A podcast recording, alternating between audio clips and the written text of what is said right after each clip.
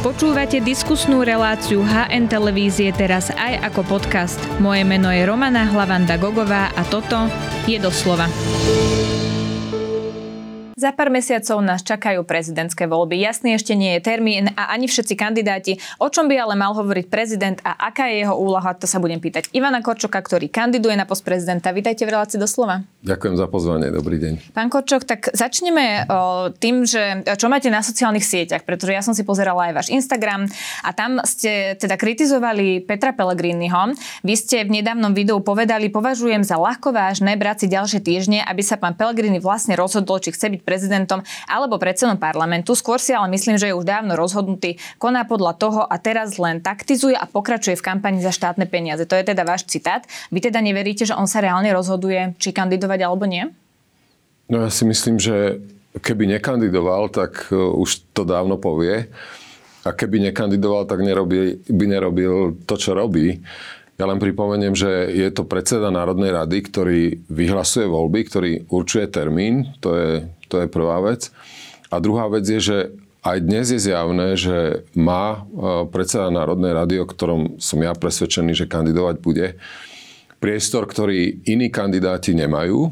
To je vždy tak, keď má niekto funkciu akúkoľvek vo vláde, v štáte. Vedia to ani nenamietam a chcem aj povedať hneď na začiatku, že ja netvrdím, že on nemôže kandidovať, to som nikdy nespochybnil. Ja len tvrdím, že je neférové, ak robí veci, ktoré robí a za jeho menom je predseda Národnej rady, a pritom je zjavné, že sú to veci, ktoré komunikuje nad rámec predsedu Národnej rady. A čo sa zmenilo? Lebo ja som si pozerala ja len... vaše rozhovory, ktoré ste dali pred pár týždňami a vtedy ste boli zmierlivejší. Aj voči tomu, že Peter Pellegrini vyhlasuje voľby, je to proste kompetencia predsedu Národnej rady. Aj to, že sa rozhoduje a teraz mám pocit, že ste tvrdší v tých vyjadreniach. Tak čo sa zmenilo? O, nezmenilo sa v princípe nič. Mení sa to, že je zjavné, že využíva predseda Národnej rady svoju funkciu, svoju celý servis, ktorý má mediálny priestor na to, aby prezentoval svoju osobu tak, že to je v prospech kandidáta Petra Pellegriniho na prezidenta Slovenskej republiky a ja nehovorím nič iné pred troma týždňami ako dnes, že to nie je férové. A keď sa pýtate, že prečo tvrdší a nie. Ja som po ceste sem išiel a som sa pristavil na tlačovej konferencii, kde predseda Národnej rady stojí na tlačovke s ministerkou hospodárstva a predseda Národnej rady stropuje ceny energií. Tak sa pýtam, že či toto je e, neutrálny postoj predsedu zákonodárneho zboru.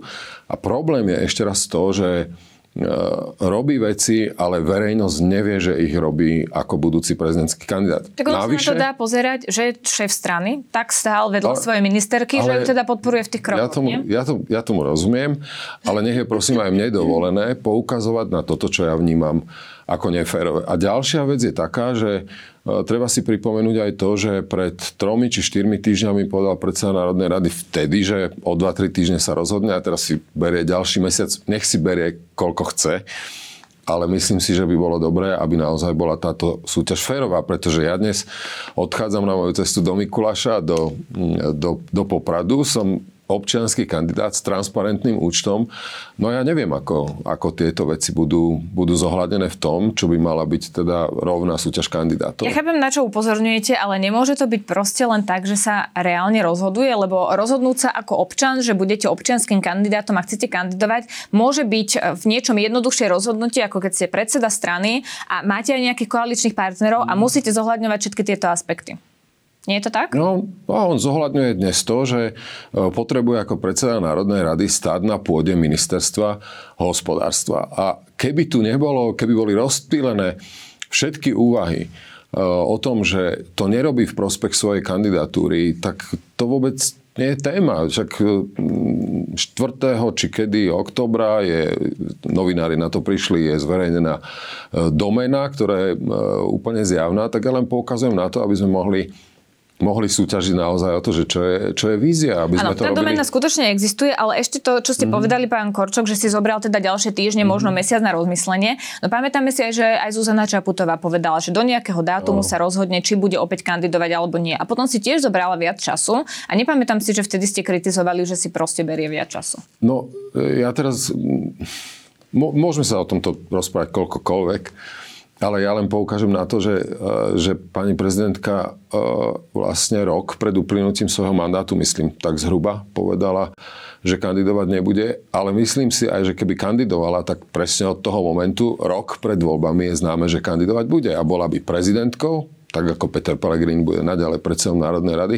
Ale za tým by každý občan vedel, že pani prezidentka by kandidovala. Je tá, myslím, že je zrejmá tá, tá analogia. Proste od bodu, kedy ste vo funkcii a poviete, že kandidujete, tak to má vedieť aj občan. Ja nič iné nič iné nehovorím. Dobre, posunie sa ďalej, pretože bol tu prieskum pre televíziu Markisa, ktorý teda ukázal, že ak by ste sa v druhom kole ocitli s Petrom Pellegrinim, tak by vyhral práve Peter Pellegrini a tie percentá boli 60 ku 40. Sklamaný? Naopak pozbudený a ďakujem. Aj včera som mal príležitosť byť v médiách, tak využijem aj dnes prítomnosť v hospodárskych novinách, aby som sa po- poďakoval, pretože mať tieto percentá, byť potenciálne v eh, druhom kole. V mojej situácii, kedy som rok pol stiahnutý z eh, ministerskej eh, stoličky, keď som roda, rok a pol nebol a ani som neusiloval o moju prezentáciu v médiách, tak ja by som povedal, že to nie je úplne najhoršia východisková poloha byť, byť druhý. Pán Pellegrini je favorit samozrejme na, na prezidentské voľby a tých 40% mňa veľmi pozbudzuje a ďakujem Takže za to. Takže to beriete tak, že v čase, keď ešte nevieme, kedy bude prvé kolo, nevieme ani kedy bude druhé kolo, tak to je celkom dobrá východisková a, pozícia? A, a už mám 40%, áno, takto to beriem. Ja som športový, športovo naladený, mám športového ducha a súťažného, takže ja si myslím, že tá, tá, táto dôvera potenciálna, lebo to sú modely, hej, to, to, to nie je na kandidáta Petra Pellegriniho, ale ako by to bolo, ja to vnímam ako Koho by si vybrali z dvojice, myslím, no, že tak bol áno, ten prieskum. Áno, áno. Napriek tomu Máte pocit, že v tej kampani ste v nevýhode kvôli tomu, že nemusíte byť až taký poznateľný? Lebo to vidíme pri pánovi Kubišovi, že toto môže byť problém, prečo mu tie percentá zatiaľ nejak nejdú hore, že je tam problém poznateľnosť oproti napríklad mm. Petrovi Pelegrinimu, ktorý áno, samozrejme ako predseda druhej najsilnejšej strany v koalícii je proste viditeľný, bol aj premiérom. No nielen to, ale samozrejme, že odlišnosť je v tom, že e, pán predseda bol, e, je stranicky ukotvený, bol, bol v smere, v smere mal mal top štátne funkcie, všetky okrem, okrem prezidentskej, to znamená, je to, je to aj z tohto pohľadu ako bývalý politik Smeru. Dobre, ale jednoznačne... Po, no, teda čiže, sa na vás, že či máte pocit, že máte nedostatočnú poznateľnosť a na tomto musíte... No je to, veď, veď mám ju, je, je, je, je zjavná, pretože sme začínali z iných bodov, ja pokračujem dnes takisto ako občanský uh, kandidát. A mimochodom, tak preto robím to, čo vnímam ako poctivé. Preto mm, som dnes v Liptovskom Mikuláši, zajtra v Poprade, predtým v Rožňave, v Rimavskej sobote, tak si odrábam poctivo to, čo ani dnes možno nie je naozaj že klasická kampaň, lebo hej, nie, nie, nie je to ten súboj priamy. Ale je to to, že sa stretávam s občanmi a mám, do, dobíjajú mi baterky veľmi, veľmi pozitívne. Čiže kampaň podávania rúk? Aj podávanie rúk, ale v tejto chvíli je to najmä dialog. E, hovorím o sebe, hovorím o tom, kto som, odkiaľ som prišiel, z akých pomerov pochádzam, ako som sa dostal do diplomácie, čo som 30 rokov robil v službe Slovenskej republiky a je to potom vzájomný dialog. Ľudia sa, ľudia sa pýtajú a tá odozva je dobrá. Ja predpokladám, že sa pýtajú na aktuálne témy, tak asi mm-hmm. sa s vami nestretli všetci, tak sa budem teraz pýtať teda za ľudí na tie aktuálne témy, pretože koalícia plánuje zrušiť špeciálnu prokuratúru a vyzerá to tak, že spisy, ktoré sú na špeciálnej prokuratúre, by išli na krajské prokuratúry a jednotliví prokurátori zo špeciálnej prokuratúry by prešli teda pod generálnu prokuratúru. Daniel Lipšic sa teraz vyjadril, špeciálny prokurátor, že ak mu vláda garantuje, že úrad špeciálnej prokuratúry ostane ostane zachovaný tak, ako je, tak on odíde z funkcie. Váš komentár k tomu?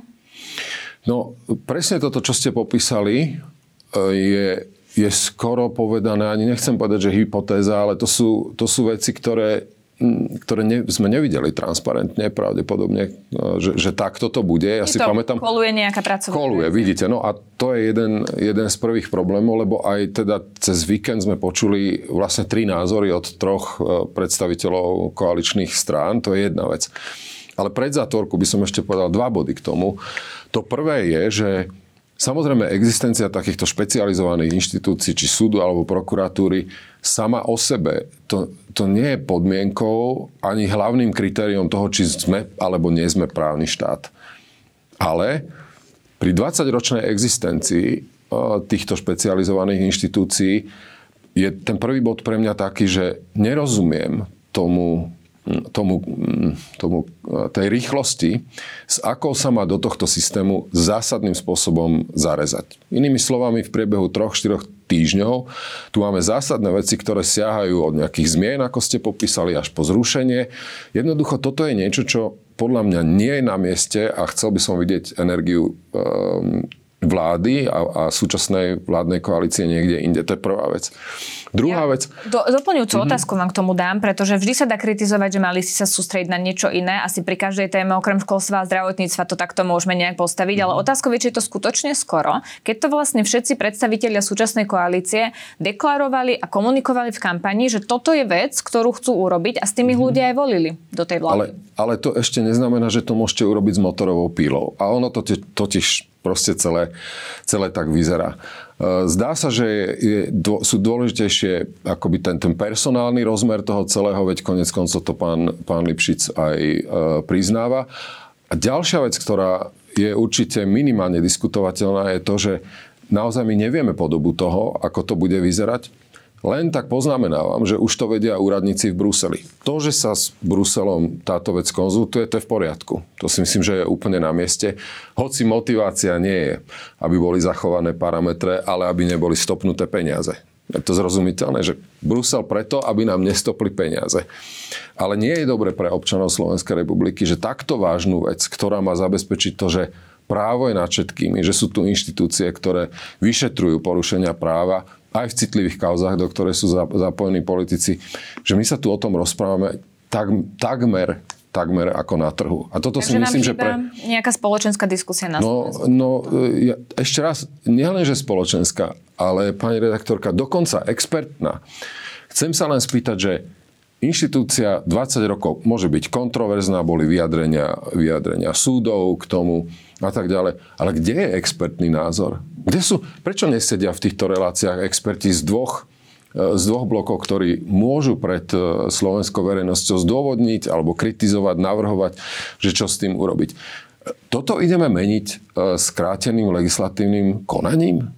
To snad nemyslíme vážne. Keď hovoríte to absolútne, o tej diskusii, to, ktorá vám chýba, nechýba vám v tomto aj nejaký Nechýba zodpovednosť, prepáčte, že skočím Mne tu chýba nielen diskusia, mne tu chýba zodpovednosť voči Teraz k tej mojej otázke, či vám v tomto nechýba hlas prezidentky Zuzany Čaputovej a či vy, ako potenciálny prezident Slovenskej republiky, by ste v tomto volili možno iný slovník? No, pani prezidentka sa vyjadrila. Vyjadrila sa včera a v podstate ja Stačí som... jedno vyhlásenie? Ale pozrite sa, e, aj ona, a tu chcem aj ja povedať, keďže tú otázku dostávam, že, že ako by si, keby si tam bol prezidentom a tak ďalej, naozaj, a toto mám odkonzultované s právnikmi, môže byť obrovský a zásadný rozdiel či to pôjde takým smerom, alebo to pôjde opačným smerom. Pre divákov a pre verejnosť to asi nie je dôležité, že napríklad aké budú prechodné ustanovenia, ktoré sa môžu týkať napríklad návrhu na zníženie e, trestných sádzie v prípade korupcie.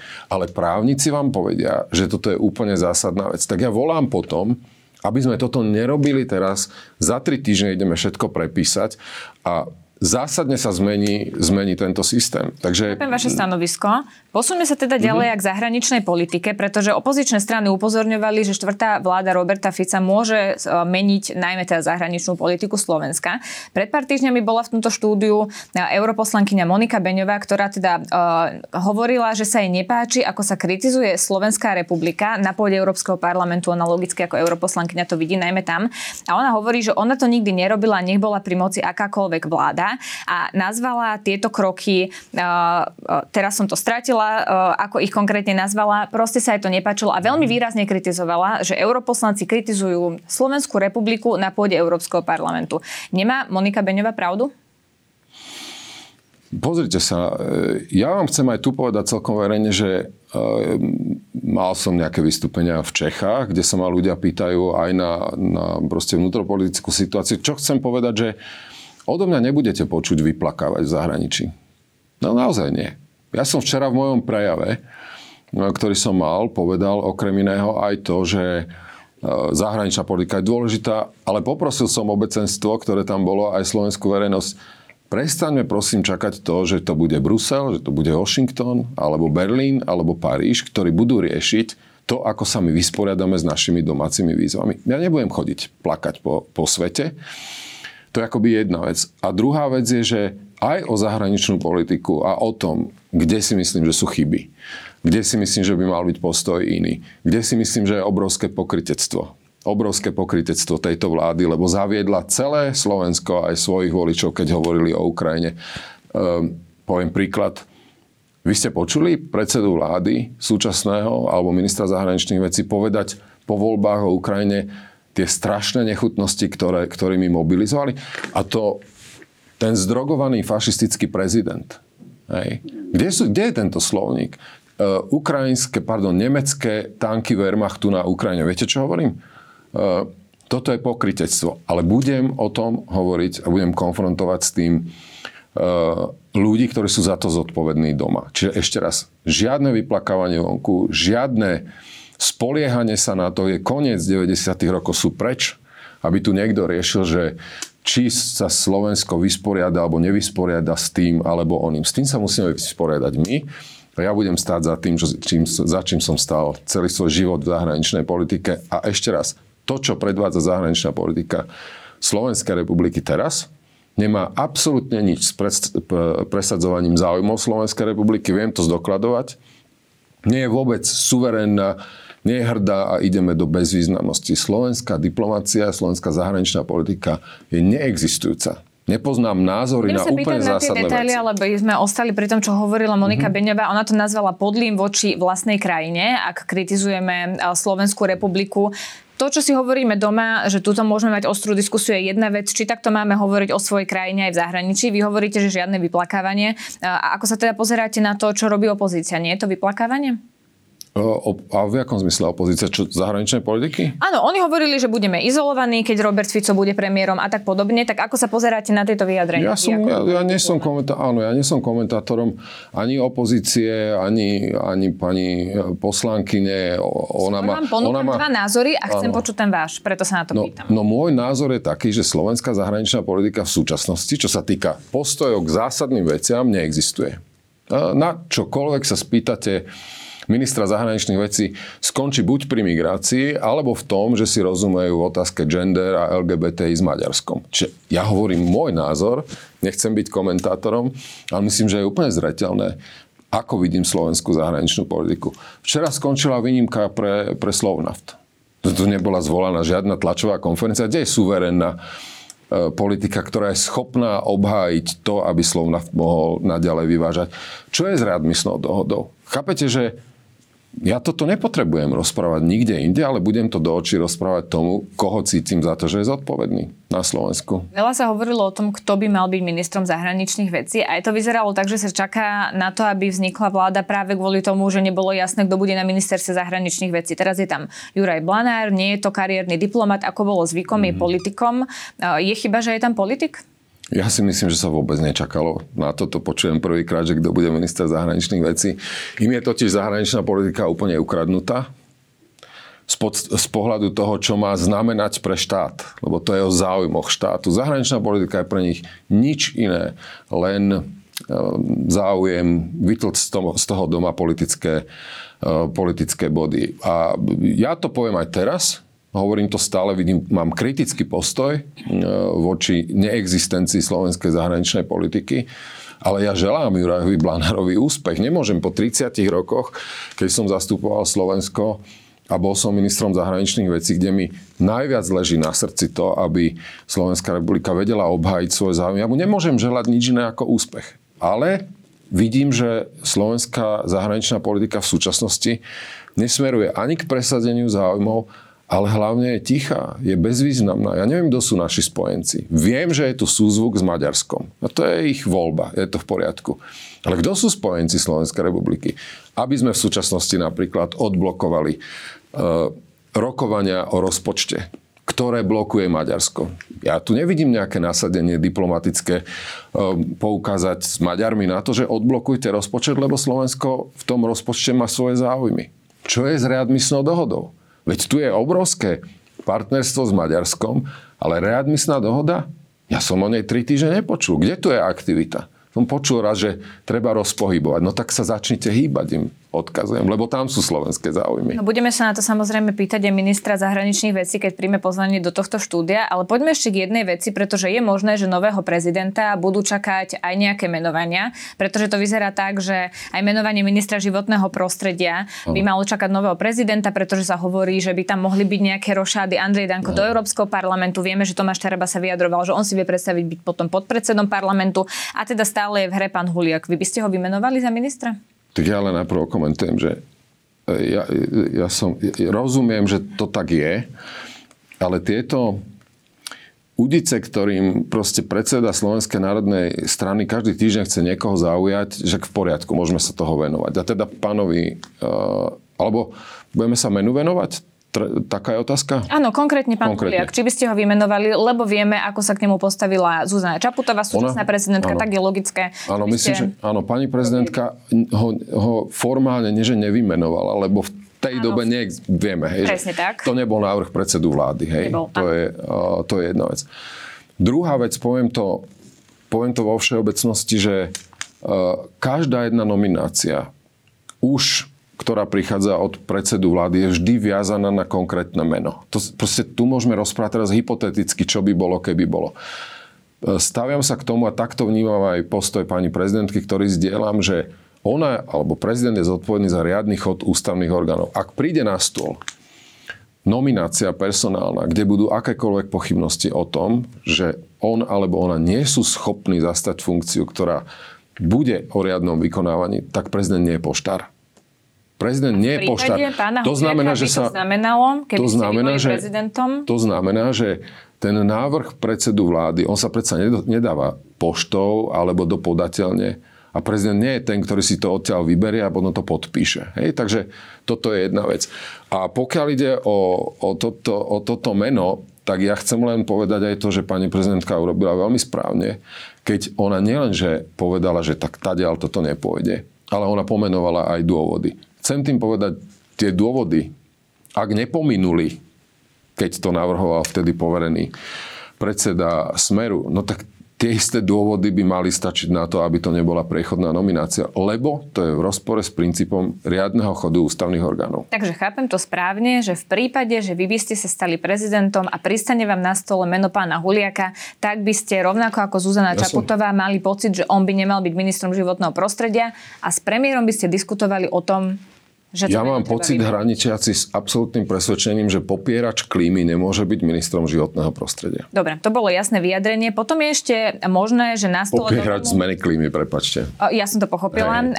že teda na stole novému prezidentovi pristane aj meno šéfa SIS. Sklonuje sa napríklad Tibor Gašpar. V prípade, že vy by ste boli prezidentom, tak by ste vymenovali Tibora Gašpara za šéfa SIS? Sklonuje sa a ako vidíte, snažím sa vám odpovedať všade maximálne konkrétne, ale nebudem rozprávať o týchto hypotézach Okrem iného, najmä preto, že sami predstavitelia koaličných strán e, povedali už, že Tibor Gašpar navrhnutý nebude. A myslím si vo všeobecnosti, že by nemali byť e, navrhovaní do, do funkcií predstavitelia, pri, rešpektujúc princíp prezumpcie neviny, trikrát počiarknuté, ktorí ale sú takýmto spôsobom uh, vyšetrovaní. Toto si myslím, že by malo byť otázkou, no ako to povedať, aspoň politickej kultúry minimálne. V prípade, že by ale teda Tibora Gašpara napísali ako na šéfa SIE za prezident áno, tak ja, ja, áno, ja zopakujem už po tretí krát, nie tu, samozrejme, aby ste to nebrali v zlom, že si, že si to neviem predstaviť.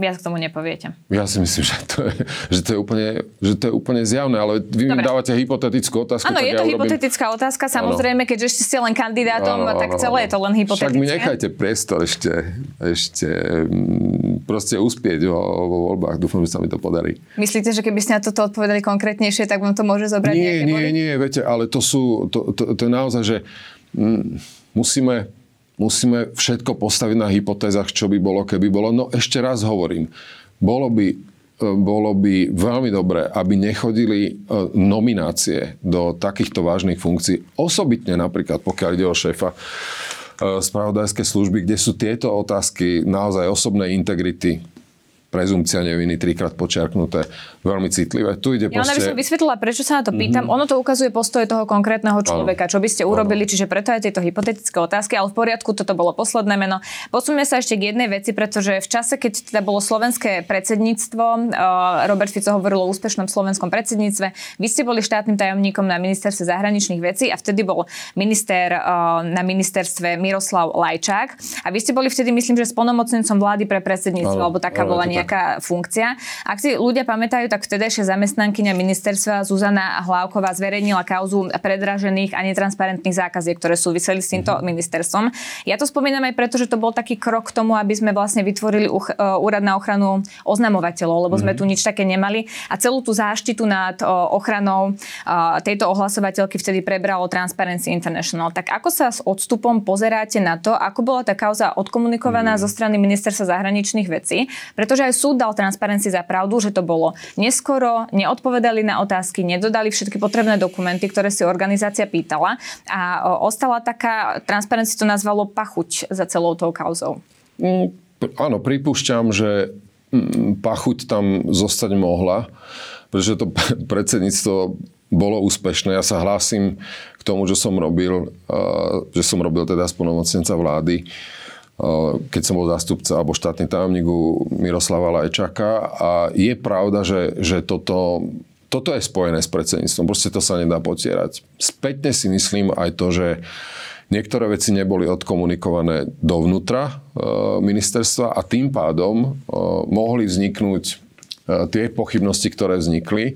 A po tretie si myslím, ja som si to ani nespojil a som vám za to vďačný, že ak toto bolo podnet na vytvorenie úradu na ochranu eh, oznamovateľov proti spoločenskej činnosti, tak si myslím, že to je dobré a že integrita tohto úradu by mala byť eh, zachovaná tak, aby to naozaj bolo, že keď má kdokoľvek pocit, že či už jeho nadriadený alebo inštitúcia koná v rozpore, tak by mal byť priestor na to, aby, to, aby mu to nebolo na újmu osobnú. Takže ak to malo tomuto slúžiť, tak nemalo, mm, tá pachuť tam zostáva, ja, ja to priznávam, ale ak to malo tento výsledok, že, že sme posilnili inštitúcie, demokratické inštitúcie štátu, tak e, si myslím, že tento úrad dneska nesplní túto funkciu. Vy ako spolnomocnenec ste mali kontrolu nad tým, ako ministerstvo komunikuje? Prečo nedodalo potrebné dokumenty, aby sa mohlo uh, hmm. napríklad Transparency pozrieť na to, prečo sme tu mali to predražené logo a celá tá kauza, ak si na to ľudia spomínajú, bola hmm. vtedy o tom, že to išlo napriamo bez súťaže? Um, ja teraz úprimne lovím, uh, lovím v pamäti, predsa to je len uh, pár, uh, pár rokov dozadu. Uh, faktom je, že toto bola, bola téma a ešte raz spätne si myslím, že sme my mohli dovnútra ministerstva komunikovať oveľa, o, oveľa transparentnejšie o tom. Konkrétne rozhodnutia o, loga, o, o logu neboli u mňa. To chcem povedať, veď som to konec koncov, uh, konec koncov povedal aj v predchádzajúcom období, ale vnímam to aj ako otázku komunikácie, ako možno spätne väčšej nevyhnutnosti, väčšej otvorenosti, hej, v takomto e, prípade, keď sú pochybnosti zo strany štátnej inštitúcie. Toto, toto je asi dobrá, dobrá lekcia. Prečo nepoužiť to slovo? Mm, asi transparentne komunikovať vždy pomôže Áno. pri nejakých pochybnostiach. Poďme ešte k jednej mm. veci. Očakávate, lebo vy ste občianský kandidát, očakávate stranickú podporu?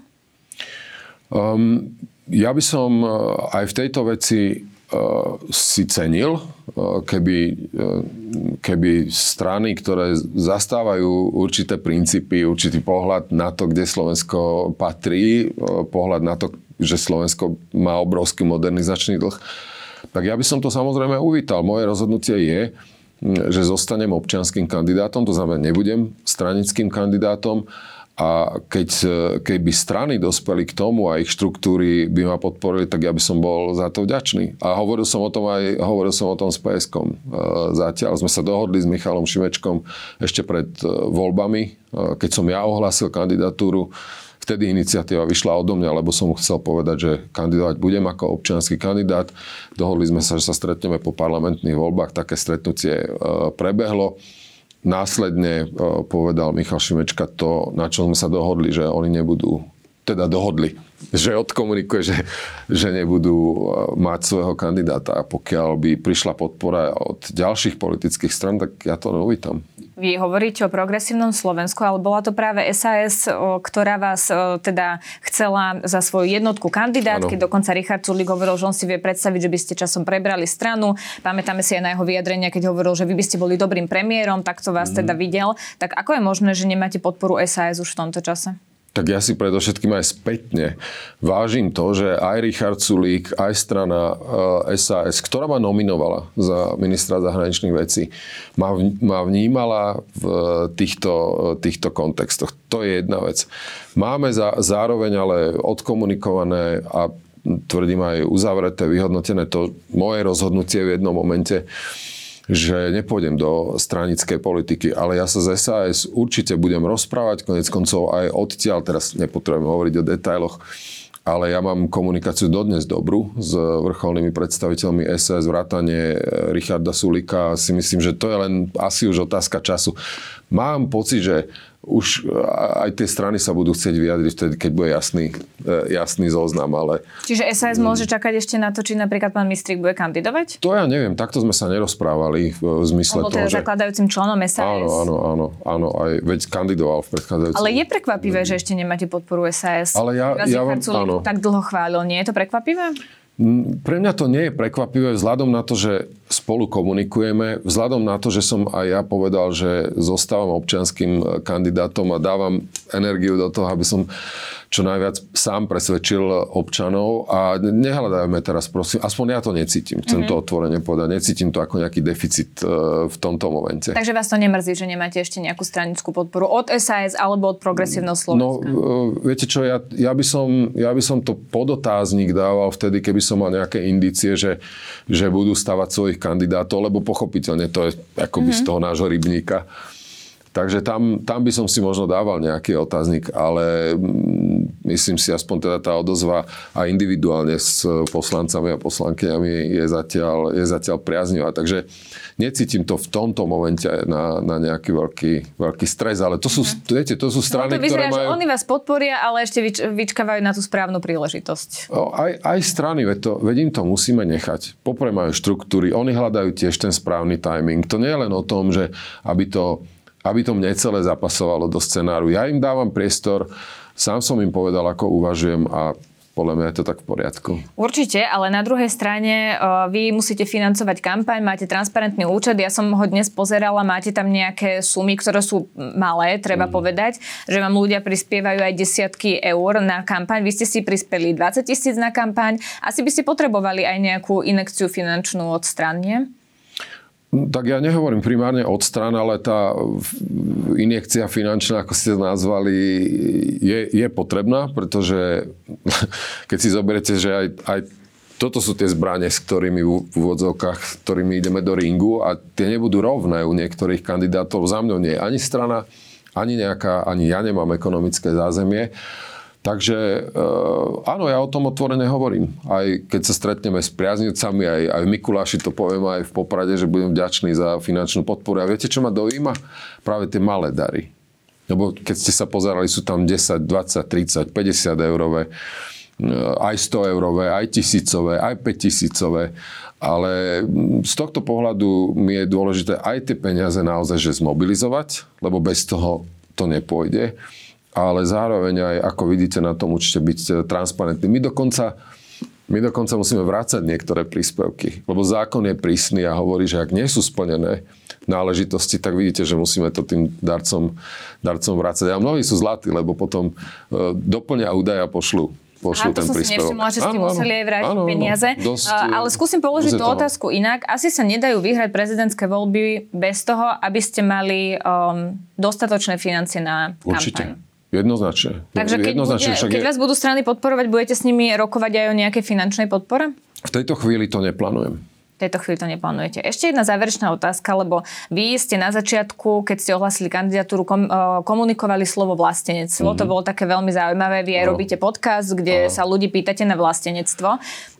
Ja rozumiem, že je to aj dobrá komunikačná stratégia, je to také nové inovátorské, nikto to ešte takto neuchopil. Ale na druhej strane, čo v prípade, že by ste teda sa dostali do druhého kola, čo by mal teda úrad pod vedením Ivana Korčoka priniesť Slovensku? Čo by mali byť tie témy, ktoré by ste chceli komunikovať ako prezident? Prezident? V tejto chvíli kardinálnou témou bude, čo nazývame rovnováha. Rovnováha v politickom rozložení síl na Slovensku, lebo tá téma v tejto chvíli je úplne zretelná, že či teda aj tretí, alebo jeden z troch najvyšších, posledný z najvyšších e, postov v štáte, mm, to znamená premiéra, predsedu Národnej rady a teda či aj hlava štátu má byť z jedného politického spektra, či má mať jedno zafarbenie, či má mať jedného stranického príslušníka. Toto je to najväčšie a ja tým chcem, teda No, ja tým chcem ukázať, že tu môže byť človek, ktorý je nezávislý, ktorý získa občianskú no, podporu, ktorý môže byť suverénny, ktorý môže byť spravodlivý, ktorý nebude v princípe na všetko hovoriť, že je zle, čo robí vláda, ale bude veľmi hlasno hovoriť, keď niečo robiť zle bude. A ja si myslím, že táto, táto rovnováha, že to je to, čo ja to poviem pateticky, že svedčí, sluší uh, Slovensku. Ja to cítim, cítim od ľudí. Ľudia nemajú radi, keď je všetko v uh, jedných rukách. Takže ten, tá hlavná vec, o ktorú teraz ide, je táto rovno. A samozrejme k tomu prichádzajú ďalšie témy, ale neviem, či na, na ne máme priestor. Ale... Ak môžete heslo no, poviem, dve poviem. povedať no, tak chcel by, som byť, chcel by som byť, keď to trošku preženiem, uh, že tvár nevyhnutnosti modernizovať Slovensko. Zaostávame zaostávame v mnohých, mnohých veciach. Včera PISA štúdia. Chcem tým povedať, že ja nevyrieším školstvo, ale môžem byť hlasom v našom politickom systéme aj mimo kompetencií, ktorý mám, ktorý bude tlačiť, ktorý bude nabádať na to, že naša krajina sa musí pohnúť dopredu. Musíme... To vnímate tak, že prezident má otvárať dôležité má byť, témy? Nielen otvárať, má, byť, má, byť, má, byť tla, má tlačiť. Má byť v tom, čo je dobré pre Slovensko, ak dovolíte, dokonca nepohodlný. To nemá byť, nemá byť prezident, aby som nechcel byť komfortný v tom, že tá funkcia vám dáva aj, aj priestor, aj honor, aj všetko, veď ste hlavou štátu. Ale aby som chcel Slovensku naozaj pomôcť, aby sme urobili ten krok dopredu a modernizovali našu krajinu, lebo, lebo ma to trápi. A konec koncov to je ten hlavný dôvod, prečo som sa ja nakoniec rozhodol ešte zabojovať o takýto verejný, najvyšší verejný post v, štáte. Takže rovnováha a modernizácia ako veľmi, veľmi silná téma. Je to neuveriteľne zrozumiteľné naozaj pre ľudí. Aj aj proste po Slovensku, kde chodím. Tak uvidíme teda, aká bude tá kampaňa, či tá vaša zaberie. Ďakujem veľmi pekne, že ste prišli na rozhovor. To bol kandidát na prezidenta Ivan Korčok. Veľmi pekne vám ďakujem za pozvanie. Ďakujeme, že nás počúvate aj vo forme podcastu. Ak chcete podporiť našu tvorbu a kvalitnú žurnalistiku, kúpte si digitálne predplatné HN. Choďte na hnonline.sk lomené predplatné. Ďakujeme.